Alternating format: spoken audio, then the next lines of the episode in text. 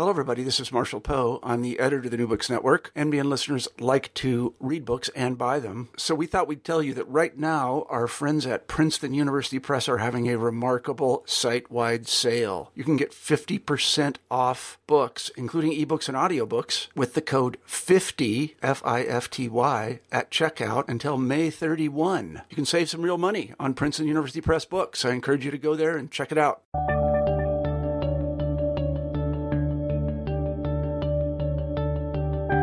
Hello, everybody, and welcome back to New Books in History. I'm Marshall Poe, your host.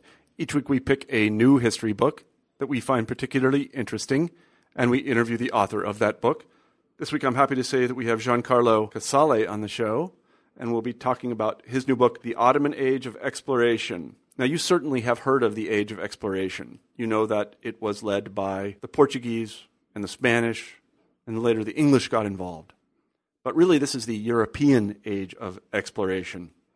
There were other ages of exploration. Perhaps we shouldn't even speak of an age of exploration because there were several.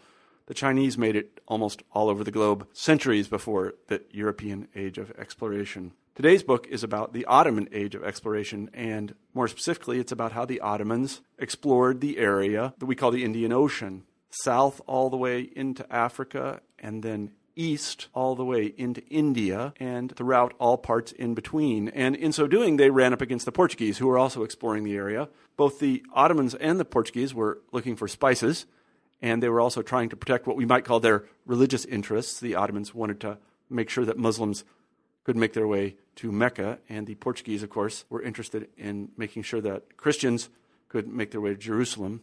Giancarlo tells the story of how they interact it's a fascinating read, and it's a great corrective to this notion that there was a era of exploration, that being the European era. There were also others. So, without further delay, here's the interview. Hi, Giancarlo. Hello, Marshall. How are you today? I'm great. Thank you very much. Uh, today, we are talking to Giancarlo Casale about his new book, The Ottoman Age of Exploration. This cleared up a lot of things for me.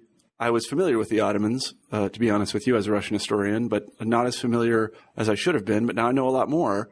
I also did not know that the Ottomans um, kind of fought a battle with the uh, Portuguese in the Indian Ocean in the 16th century, something I should have known as an early modernist, I have to tell you, and I blame my graduate program that will go unnamed that was